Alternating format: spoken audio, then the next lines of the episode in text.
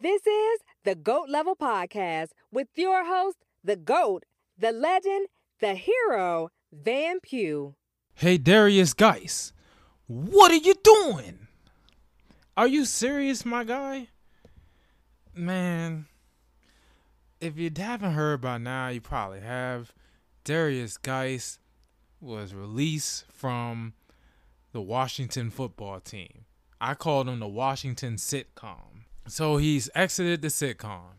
His character is deleted. His character is off the show. Got killed off the show. So the main reason is because he was arrested for domestic violence incidents stemming from February, March, and April.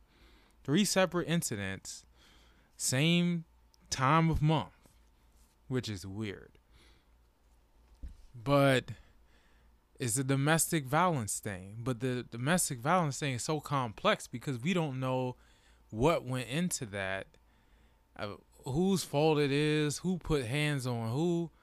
All I know is he got arrested for that, and he is like charged with with um strangulation. I think he is accused of strangulation too along with that is that, it doesn't look good. And this is the Washington Redskins who is already going through this thing with the people who used to be in their organization who is accused of sexual harassment. So that's not a good look to have someone on your team accused or, or charged with, you know, domestic violence related uh, crimes. It's ridiculous. Uh, I, when I first heard it, I was doing Lyft out there in Virginia. I was out in Falls Church doing Lyft. I had 1067 the fan on as usual. I guess it was a baseball game on. They finally turned off the boring, whack post game show. And then JR Sports Brief came on and he started off saying Derrius Guice got released. I didn't even know this because I hadn't been paying attention to Twitter, but he got released because of domestic violence incident. And well, before he said domestic violence, he said he got released. My heart dropped because I was like, what? I actually felt bad. Like I was like, no, no, they didn't just release him. Why? Was it because of injuries? I thought it, I assumed immediately it was because of injuries. I was like, why did they release him? He has such a bright future. And of course, I know how good he is in Madden. Every time in my league, someone has someone has him, they automatically get 1500 2000 yards with this guy because he is that talented i was like man i actually like this guy i was like he's gonna be pretty good. And then he got released. I was like, no. Then they said why he got released. I was like, okay, yeah, yeah. You got he has to go. He's gotta go. It's just a shame, man. Like what what made it get to this point? I want to know all the details. What made it get to that point? To the fact that he get arrested for domestic violence. What happened? It's just a shame, man. Not only that he keep getting injured, and by the way, I heard he got injured right before he got released. Can't stay healthy. Now, listening to all the commentary on this, especially the local guys, a lot of a lot has been made about him having red flags and how he has a questionable personality. So he had all these red flags coming into the league. Of course, I didn't pay it no mind. A lot of people didn't.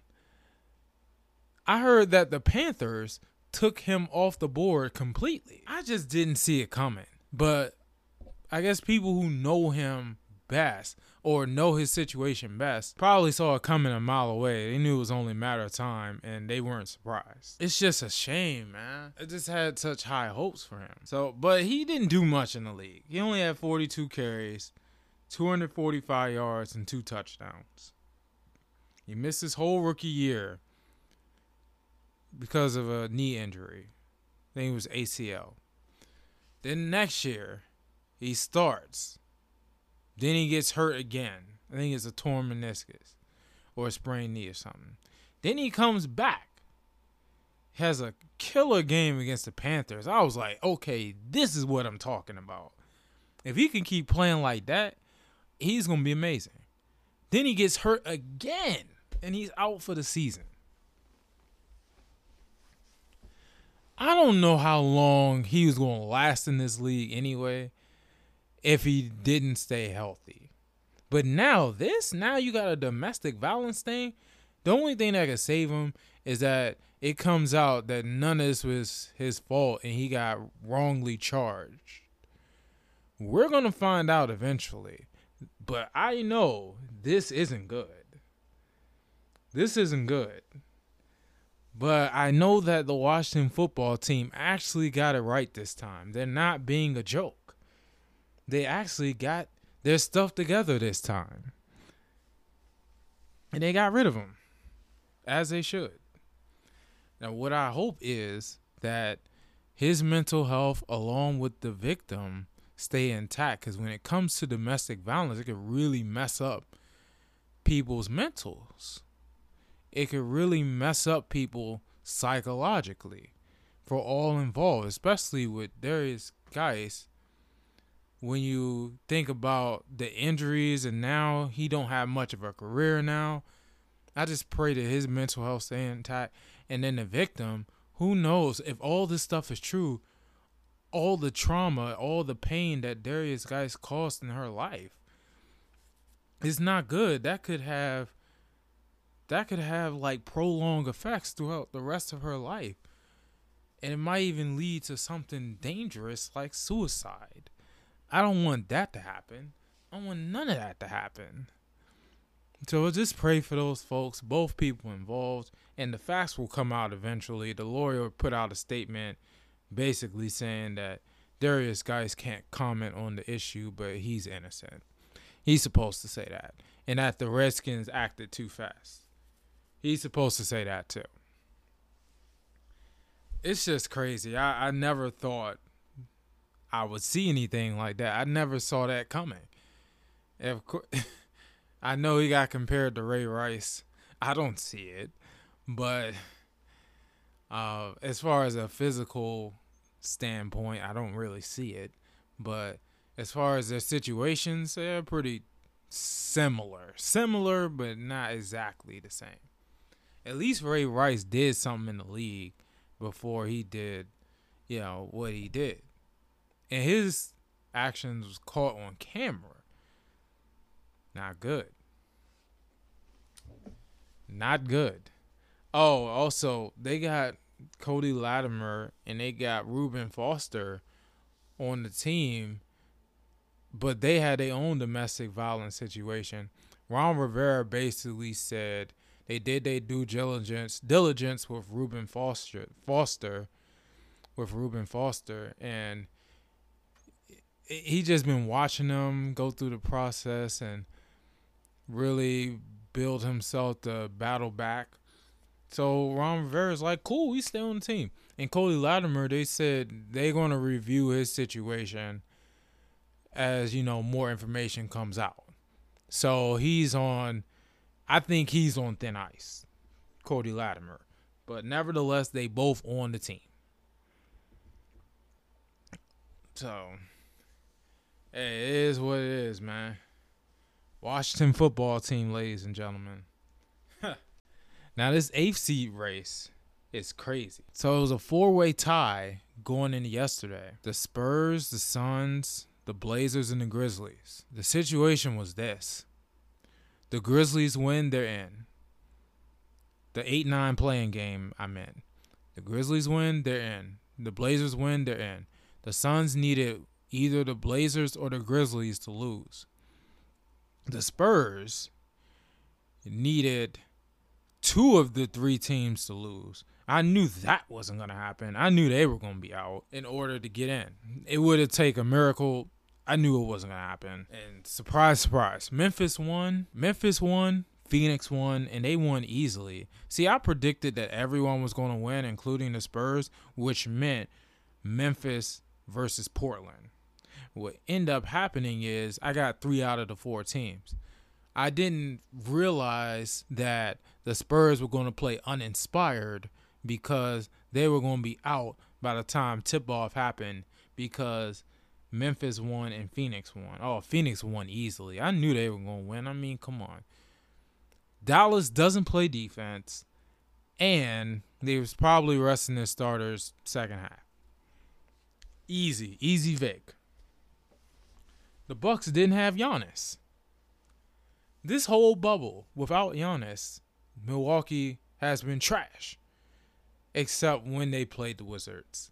Because the Wizards are the worst team in the bubble. But I'll talk about them in a little bit. Man, three out of the four teams won. I kind of knew it was going to be Grizzlies and Blazers, but the way it happened was crazy because it all came down. See, the NBA did a great job with this.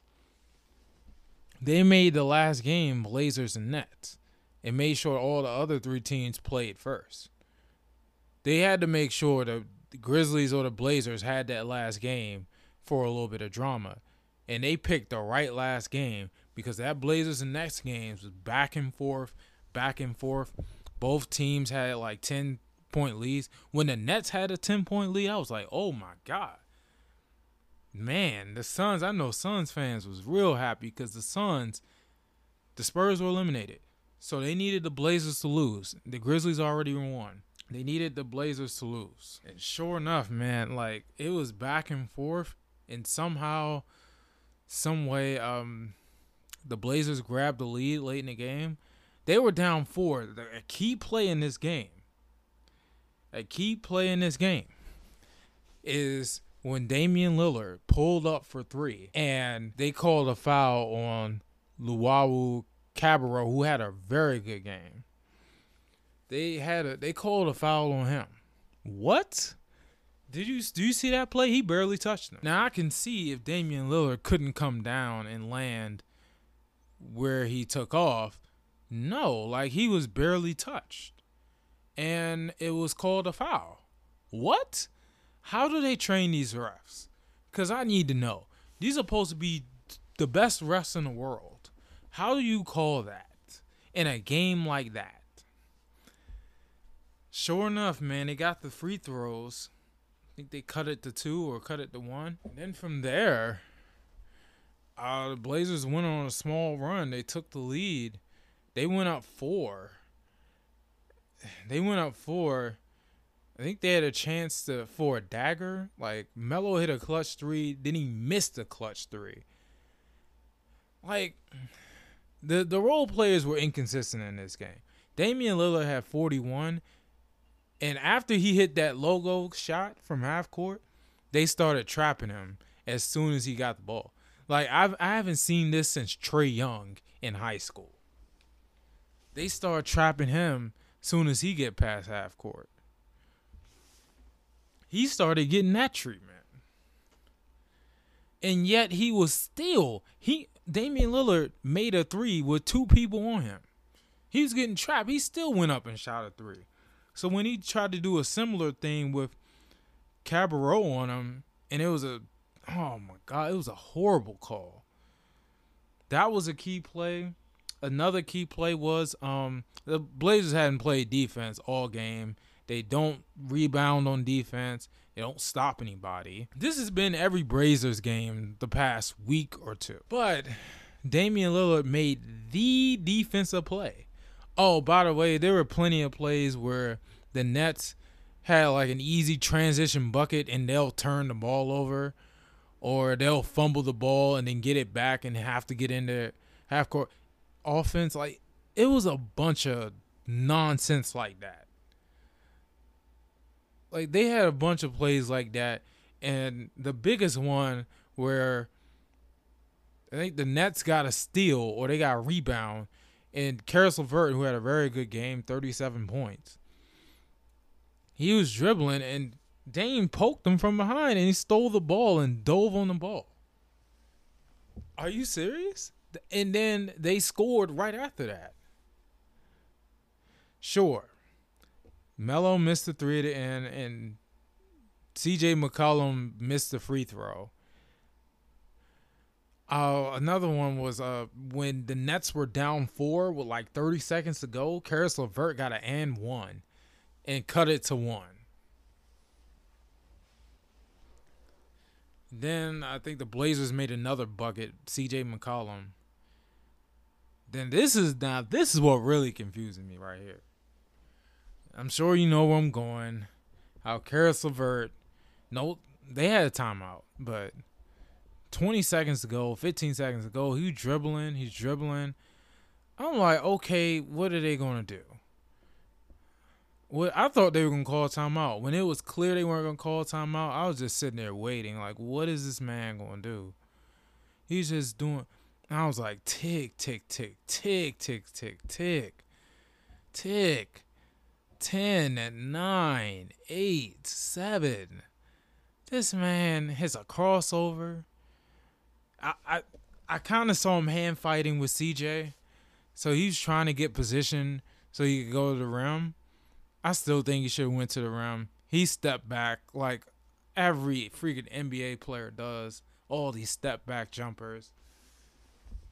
Step back brick. I thought honestly, I kind of thought it was going in, but then it didn't. And I looked at the clock. I was like, "Oh crap, the game's over." I was like, "Wow, that was crazy."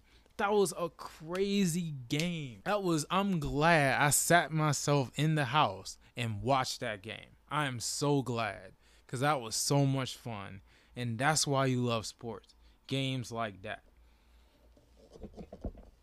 You gotta give it up for Damian Lillard, the clear bubble MVP. Literally, if he doesn't score all them points, 50 points a game the last three games. If he doesn't score all them points, the Blazers are leaving the bubble today. They're leaving the bubble because they're not not that good, bro. Well, they're good enough. They're good enough. But they almost lost to the Sixers, who didn't have Embiid. They almost lost to the Mavericks, who don't play defense. And they almost lost to the Nets, who don't have half their team. Even though Caris LeVert is a beast. But come on. Come on now. Got smoked. They was getting smoked. They was really struggling with this team. Now I know the Nets are a feisty team, but damn, bro. The sense of urgency you had to beat them. The Nets didn't have anything to play for. You needed to win to get in, and you're struggling. 60 points versus Philly, 50 versus the Mavericks. I might have that flipped, but no, no, no, no. He scored 60 against Philly. And then 41 against the Nets. He needed all them points. They won each one of them games by one, two, three points. Three or less. They won all those games by three or less points. Are you serious? But it, it got the whole country on Dame time. Just tap your wrist because it's it's Dame time. It's Dame time, and that is why everyone wants to see them against the Lakers. If not them, then the Suns. Unfortunate that the Suns went 8 and 0 and didn't make the play-in game, but I'm here to tell you right now, their last loss was against the Blazers. They lost by double digits to the Blazers on March 10th. If they win that game, they are in the play-in game. But they lost. They lost. So they go 8 and 0 for nothing. I know y'all feel sorry for them. I wanted to see them too, but you gotta win games like that. Like you gotta you you gotta win games like that. You lost to the Blazers on March 10th, and also you're one in three against the Grizzlies this year. That doesn't help either. That doesn't help either. You win one of those games. You win one of the. You win one more of those five games you're in. But instead, you didn't. And you ran out of time. It's like making a buzzer beater. It's not even buzzer beater. It's like making a shot when the light went off. Shot clock light went off. The buzzer went off. You made the shot, but you released it too late. That's pretty much the Suns missing the play-in game. It is what it is. I feel bad, but not that bad. Like you should have took care of business before you got in the bubble. And the only reason you're in this position because the Grizzlies were so bad. I'm just saying. I am just saying. Speaking of the Blazers. Oh, before I get to the Blazers, the Wizards. The Wizards finally won a game in a in the bubble.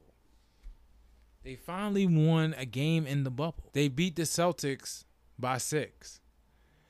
But the Celtics sat Tatum, Jaylen Brown, Marcus Smart, uh, damn near everybody.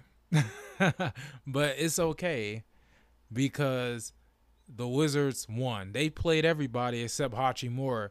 It doesn't matter because he's not carrying the load anyway. The guy who was really doing the damage the whole bubble is freaking Thomas Bryant and Jerome Robinson and Ish Smith is consistent doing his usual thing.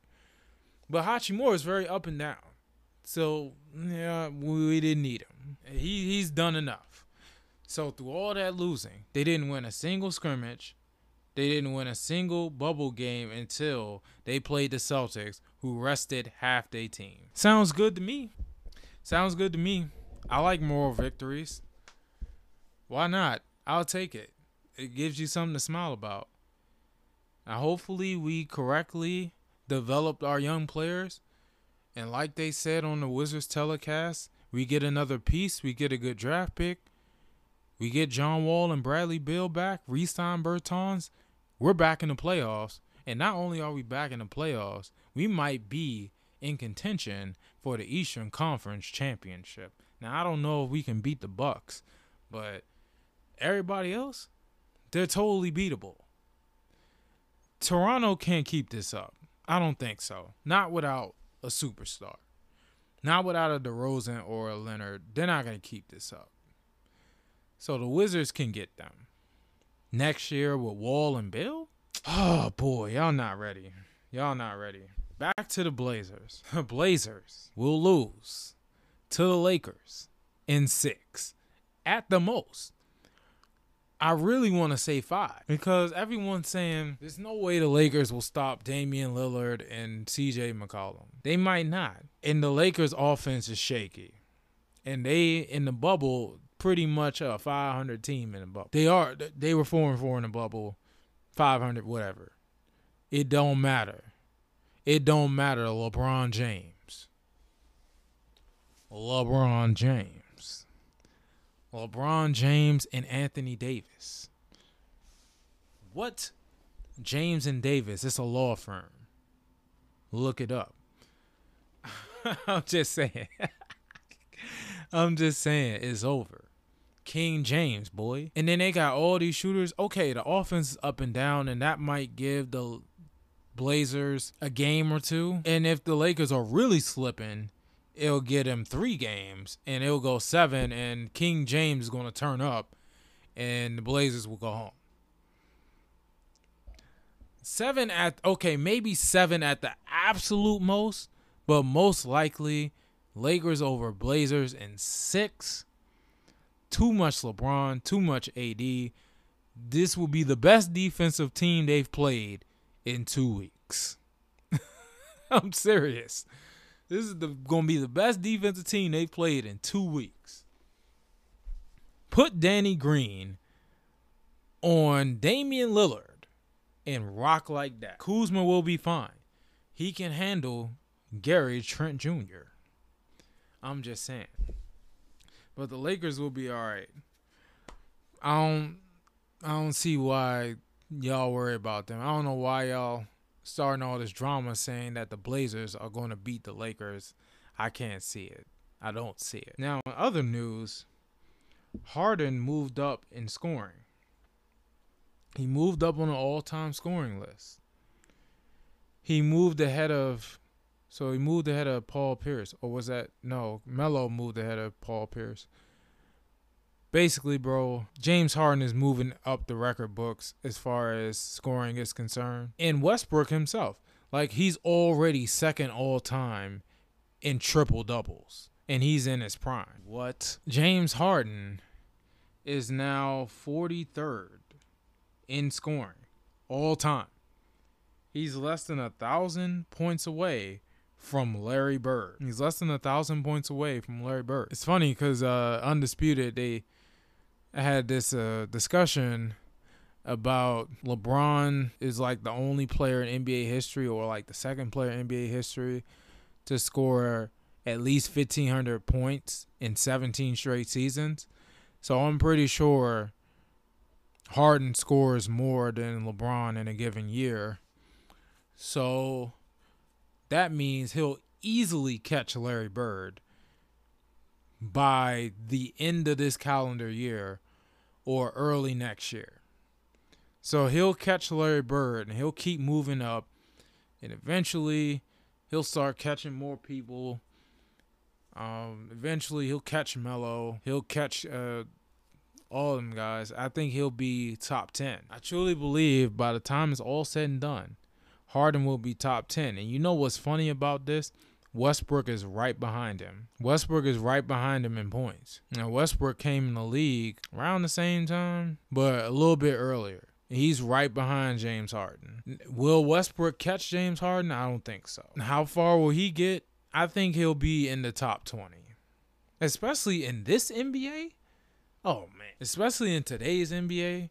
Man, come on. Harden is going to be top 10 and Westbrook will be top 20 when it's all said and done. And they will clearly be Hall of Famers, especially Russell Westbrook, who has a chance to catch Oscar Robertson's, which is absurd. His like triple double number. I think he got 181 all time.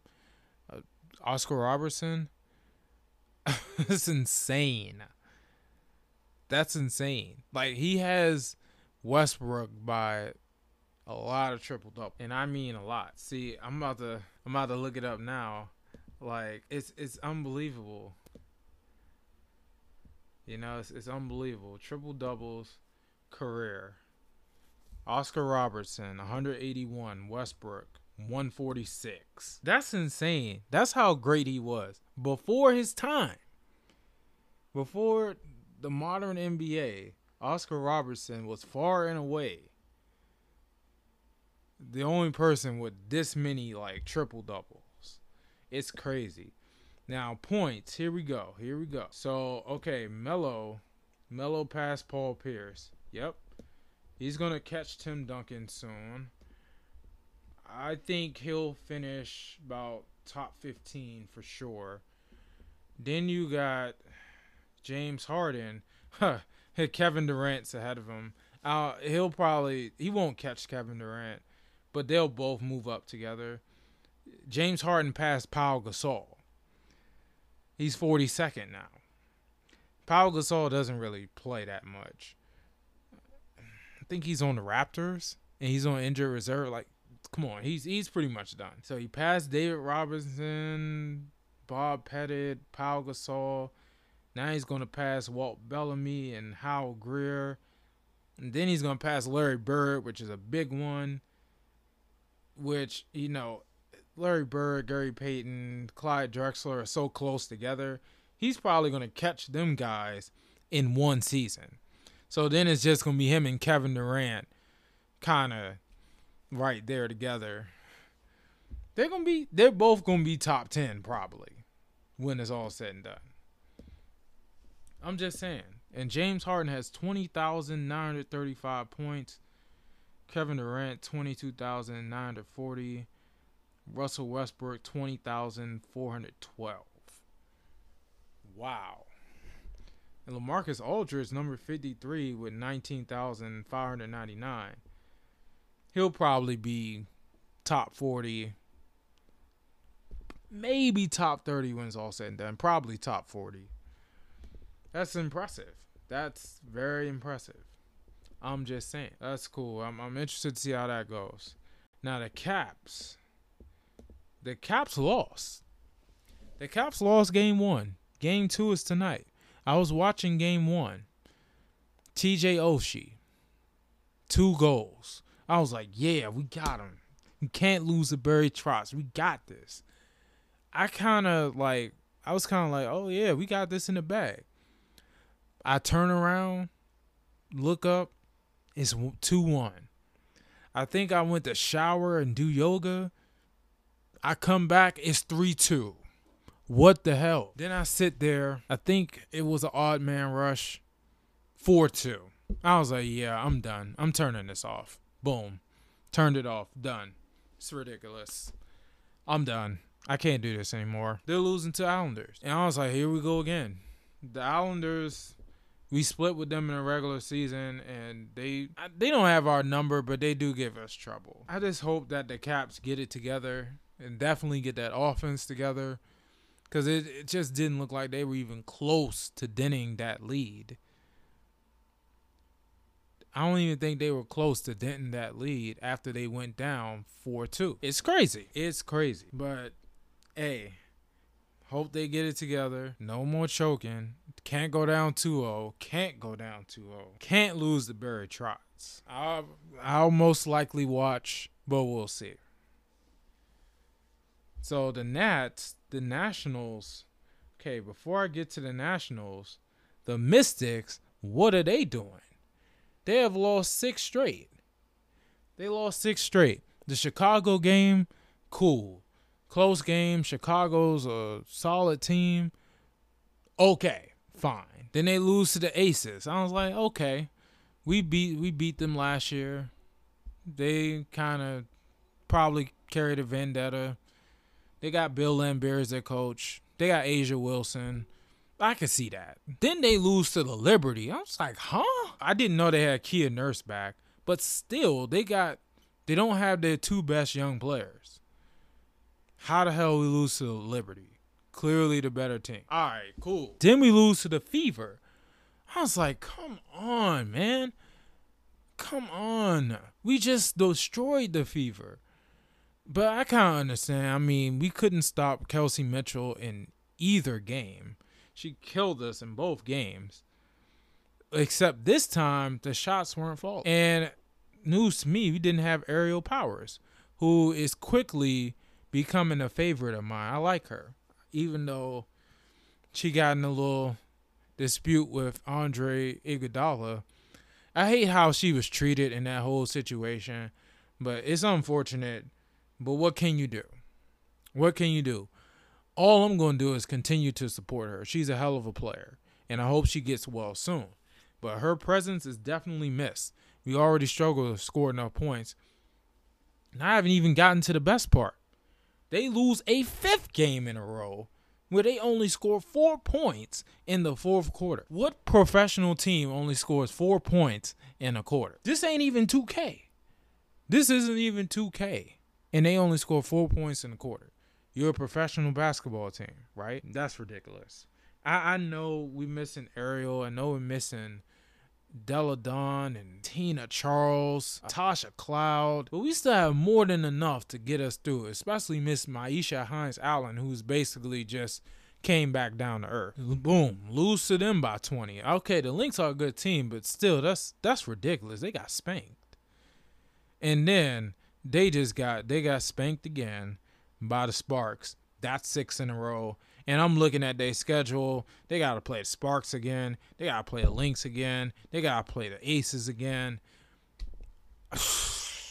man, oh man. They got to play the Storm again.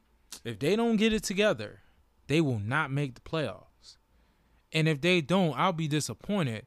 But we're missing all these people. I still want them to get it together because I'm rooting for them and I want them to do well. Like this is crazy, bro. Like y'all are getting y'all tails whooped on TV. Like I don't know what y'all doing. Like just, just get it together, please. like please, I'm I'm really rooting for y'all. Seriously. Anyway, here we go. The Nats. The Nats in this Mets series. I really do not like the Mets. I can't stand them. I've disliked them since 2015 when they went on that World Series run and Mets fans became unbearable. They were unbearable. I, I haven't been able to stand them ever since. But the Nationals has been pretty much the better team ever since that season. And we got a World Series. They don't. So I, I can't stand them, man. So anytime the, the Nats play them, I get hyped. So they destroyed the Mets the first game. And this is just another destruction of the Mets. Hey man, we beat them 25 to 4. We beat them 23 to 2. All that. It's just another destruction. Beat them 16 to 4. I was laughing and joking and a key keying. I was loving it. Next game, Thursday. Thursday against the Mets is literally like a freaking Philly steak and cheese on my plate from Max's. Like you just get hype. You just look forward to that. Your mouth waters. Pause. Pause. Your mouth waters. You just ready to go. You just excited. Like a good ass uh, steak dinner, bro, or a steak and cheese. anyway, uh, Max Scherzer went off. He did good. Well, he didn't win off, but he, did what he normally does. He got a bunch of strikeouts and one earned run. I think the Nats went up 2-0. They had that the Mets had that run and that was it, man. Uh, the Nats won that game 2-1. And I was like, please. I thought it was a three-game series. I was like, please sweep them, please. Nope. The next game lost 11 to 6. The Nets the Mets went crazy. Especially it was one inning where they scored like seven runs. I mean, come on. What are we doing here? Pete Alonso, home run. Of course. Can't cannot stand Pete Alonso. He's so good, man. He's so good, but I can't stand him, bro. You on the wrong team. I want to like that kid, but god damn it, man. Anyway, but they won that game. I was like, cool. I heard there was a fourth game cool. All right, all right, let's still win this series. Sure enough, I turn on the radio. We already losing. We already losing. Next thing you know, home run. And then th- here's the kicker though. I got to Virginia Highlands. I was in the parking lot. Charlie Slowes announced and it's like going going back over the wall. Grand slam. Grand slam. I was like, oh no. Please don't tell me the Mets hit a grand slam. And they did. Tomas Nido. Second home run of that game. The second one was a grand slam. And he got these runs. Okay, so he got one run, he got one home run off of Voth, who's like our fifth starter. And Seth Romero came in relief. He's a rookie. He's a rookie from Houston got some red flags like like Derrius Guice, But at least he and Derrius got just like Derrius Guice red flags and injuries. But it seemed like he was on a more positive path. He was on an up and up. Now he finally grinded and worked his way after being hurt for two years. He grinded and now he's in the big leagues. He finally gets his chance. He strikes four people out. Then he loads the bases and a grand slam goodbye get out. I love his story. I love all the adversity that he went I love that he went through all that adversity and overcame it. But you gave up a grand slam, bro. And against our rivals. What are you doing? Heated. I'm heated. That that just that's just inexcusable in any game. especially against the Mets. Why? Yeah, okay. Just just go back to the drawing board. I'm happy for you. You finally made it. Your dreams is finally realized. Now get to work because that's ridiculous. And the next time you called on, do better. Do better, please. I like the strikeouts. Now, Davey Martinez put him in the game because he's a lefty that gets strikeouts, and that's exactly what he did. The only problem is he gave up that grand slam. We'll probably see him again because he's on the taxi squad and people get hurt. Strasburg been hurt. Scherzer's been hurt. Um, Doolittle's hurt. So he's gonna he's gonna get some action again, and I hope he just does better the next time. But at least the shining star in this, like the the best thing about this is Juan Soto has five home runs this year already. He started his season about a week ago.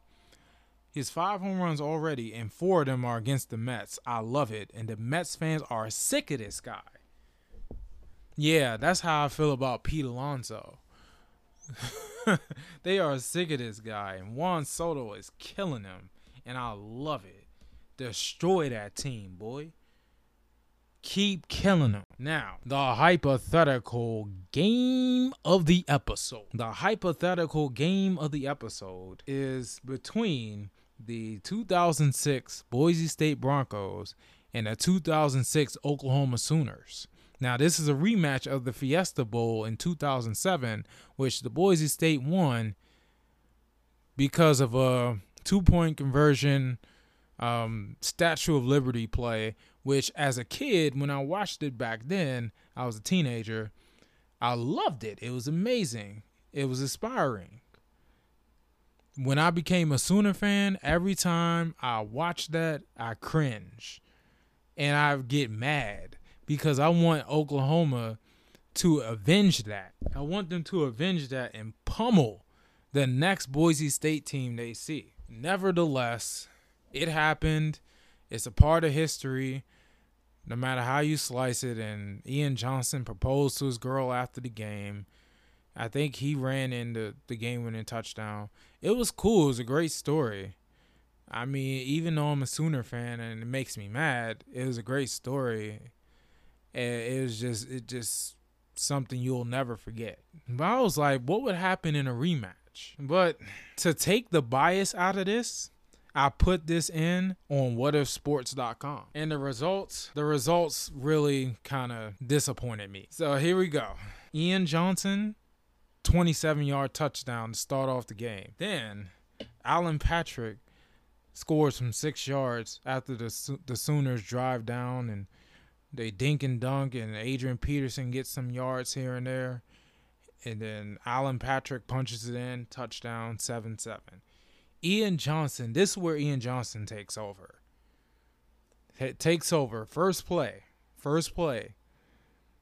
After the kickoff, after they get stopped short of the 20. Ian Johnson bursts through the middle, runs past the safety, touchdown, 84 yards, four touchdown, 14 7, Boise State.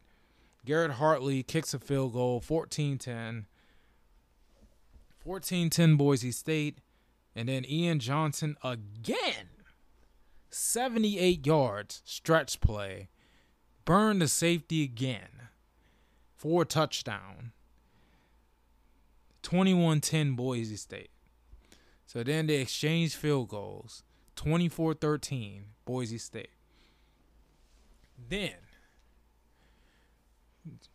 Jerard Rabb catches a dig route, middle of the field.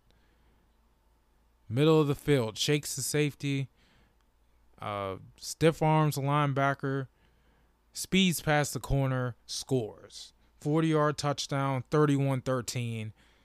It's not looking good for my Sooners. So, two OU, OU field goals. Garrett Hartley's the MVP of the game. I don't care. He is killing it. There's a reason why he won a ring with the Saints. They got two field goals. Boise State got one field goal.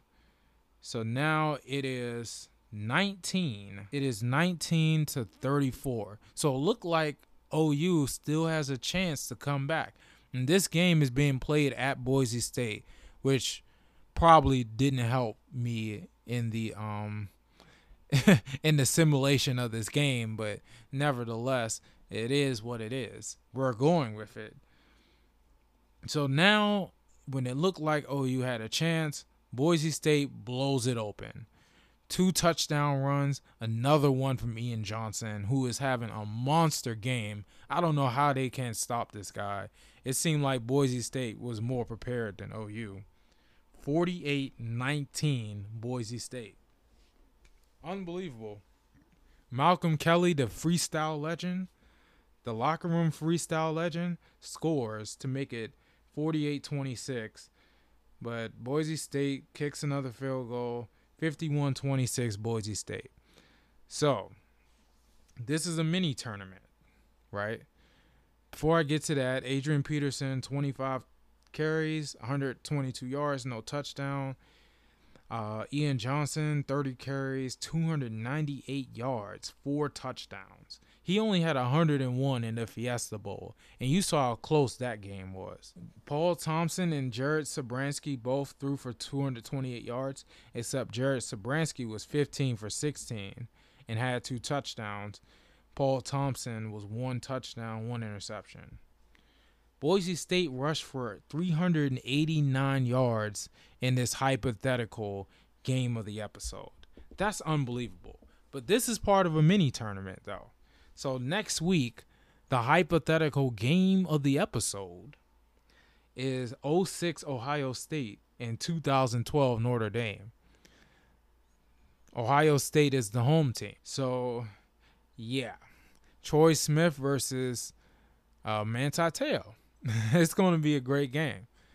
It's going to be a great game. I, I can't wait. Oh, and the funny thing about this hypothetical game of the episode is I did it two more times. I did the simulation two more times. The second time, I did Boise State OU, but I made it 90 degree weather in Norman, Oklahoma, and OU blew them out. They whooped them big time 31 3.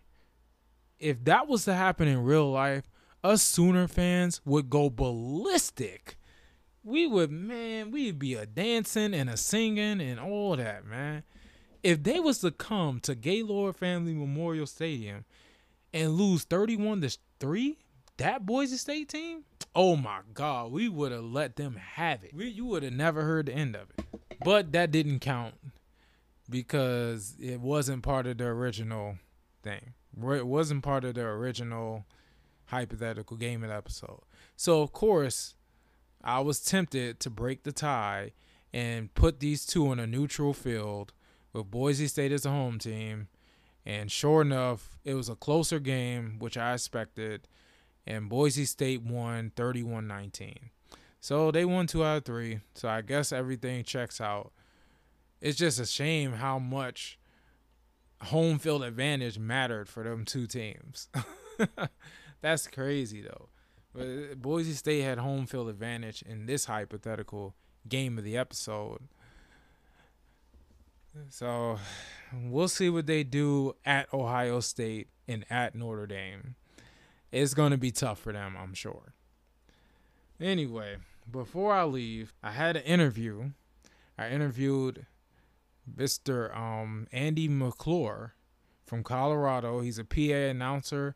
He's been PA announcing for 30 years, all type of different levels, high school, college, pro, semi-pro it, it was a real good interview. It, it start it was a little awkward at times because you know I I talk at the wrong times and I stutter and I lose my train of thought and he'd go on for longer than I expected. It was it was weird at times, but I'm glad it happened. You know, Andy's a real nice guy. I'm glad he came on the show with me and I'm glad he interviewed me and I was the first. I'm glad I interviewed him. glad I interviewed him. He's a nice guy, and he's something you should aspire to be. Uh, he work in sports. He got a nice family. He got three daughters, all around my age, by the way. uh, but um, yeah, man, he's a nice guy. He's he's pretty funny too, man. He he has some nice jokes in there. He got Collegiate Crossings. Collegiate Crossings is a nonprofit he started to bridge the gap between uh, college athletes and prospective college athletes and schools, institutions. So it's a real dope interview. So if you listen to it, um, if you're listening to this episode, you can check that interview out. I'll be posting it very soon, probably by the end of tonight. I probably post it. So just stay tuned. It was a dope interview, and hopefully I'll get to do more interviews. I hope to do one, another one soon, probably next week. So I, I can't wait. But until then, hey, I'm out. Peace. Thanks for listening to another episode of the GOAT Level Podcast. Make sure you share, subscribe, and get money.